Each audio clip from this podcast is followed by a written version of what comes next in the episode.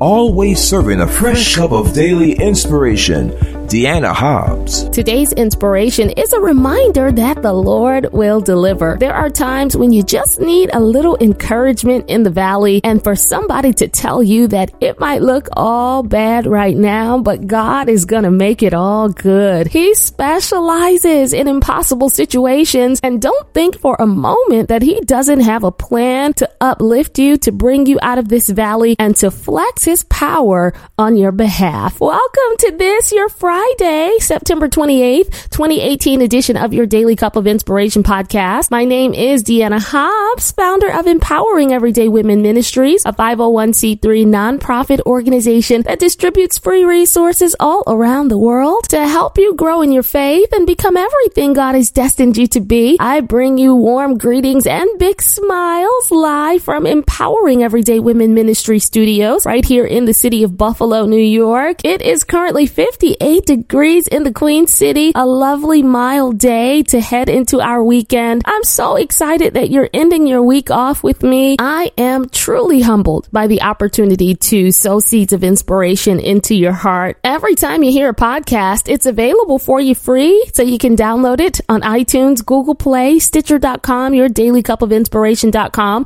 player.fm, even on my YouTube channel under my name, Dianna Hobbs, D-I-A-N-N-A-H-O-B-B-S. Click that red subscribe button, turn on your notifications, and conveniently, whenever a podcast is uploaded, you will be among the first to know. Also follow me on social media, Twitter at Team Dianna Hobbs, Facebook at Dianna.Hobbs, and Instagram at I am Dianna Hobbs. It's time to hear from God, but first a prayer. God, thank you for this day and for this chance to hear from you. The individual that press play needs a word. I believe that this is the one and they will walk away knowing you have spoken clearly to them and lifted their heart and encouraged their spirit. In Jesus' name, amen. On the blog earlier this week, I was talking about a time when I felt physically ill. I was sick to my stomach, Daily Cup family. The first time I saw a girl being ganged up on after school. At the time, I was a teenager at Bennett High School in Buffalo, probably about 14 years old. It was a normal day. I was walking home from school when I noticed a girl on the opposite side of the street being punched. First,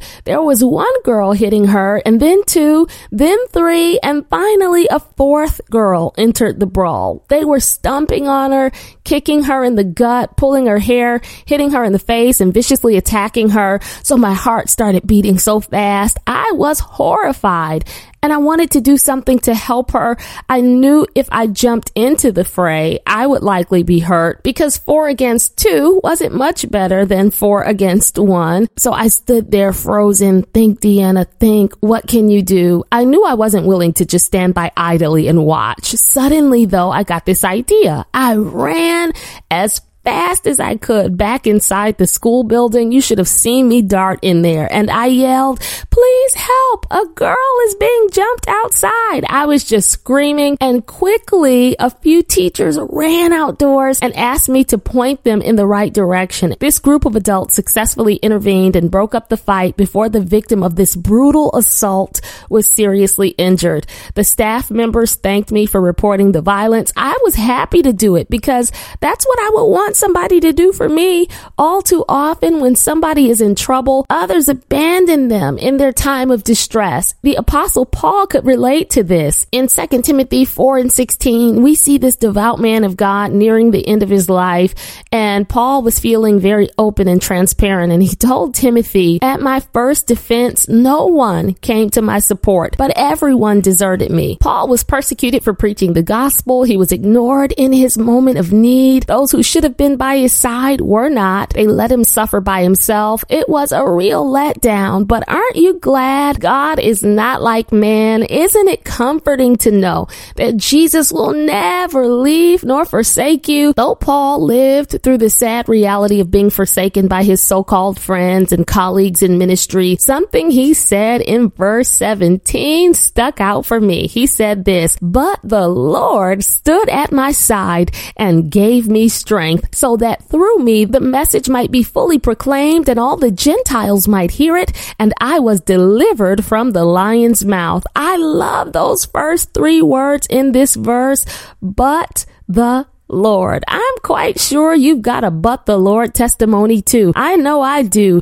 Doctors gave up on me and said I would never get well, but the Lord stepped in and healed my body. I was molested by a neighbor at six years old and it seemed like I would be mentally, emotionally, and psychologically ruined forever, but the Lord mended my broken heart and put the pieces of my life back together again. Where would you and I be without the Lord on our side? In this uplifting verse, Paul mentioned that God stood by him, gave him strength, and delivered him. And friend, God will do the same thing for you. What are you going through? What are you suffering with? What are you dealing with and struggling with today? Deliverance is available. God is right there. I know there are seasons when it seems like everyone has left your side. It feels like you're all alone in the fight, but the Lord is with you, strengthening you and telling you to press on, push forward, keep moving. He's got a great plan. Don't worry about who isn't for you. As long as God is for you, you'll make it. You will win. You will overcome. You will reap a harvest. You will experience God's supernatural power to open doors. You will witness his hand of favor and blessing moving in your life. Don't fret and be anxious. God is right there. All Paul needed to do to remind himself that God advocates for him is to look back over his life.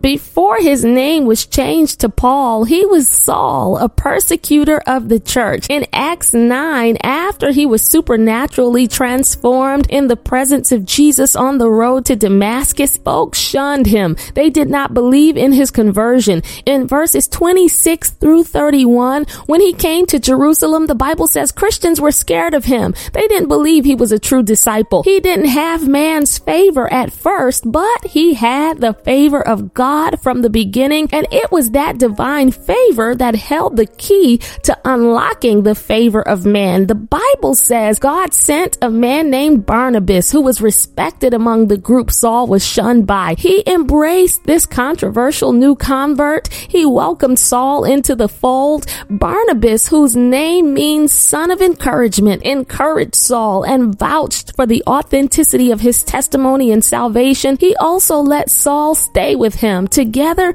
they went around Jerusalem preaching the word of God. See how God worked in Saul's favor? The Lord is working in your favor too. You might need him to lift you up. Well, get ready to see yourself ascend and transcend the problems that are trying to hold you down. Why?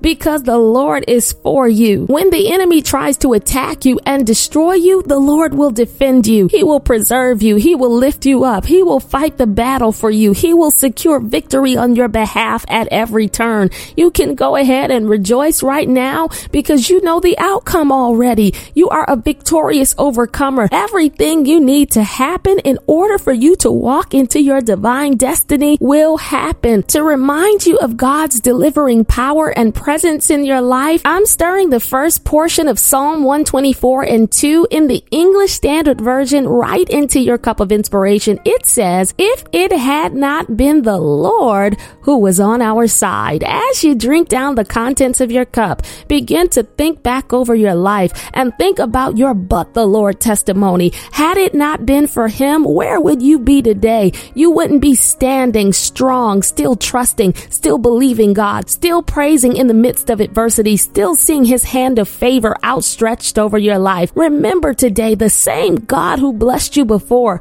will do it again. So no matter what comes your way, believe that God will come to your rescue. Anticipate divine intervention and deliverance. Know without a doubt that he will break every yoke and loose every chain that binds you. You are not forgotten or abandoned or deserted. God is there turning it all around for your benefit so that his name might be glorified in all the earth. Now let's pray. God, I pray for this, my sister, this, my brother. Had it not been for you, they would have been defeated a long time ago. But because of your grace and favor, they are still standing. I thank you that there's more favor to come, more grace to come, more blessings to come. You will flood them with your goodness and blessings will overflow in their life because you are gracious. And for this, we give you glory right now in Jesus' name. Amen. Your Daily Cup of Inspiration podcast has been brought to you by Empowering Everyday Women Ministries, where we help fuel your faith every day. For more more information, log on to www.diannahobbs.com.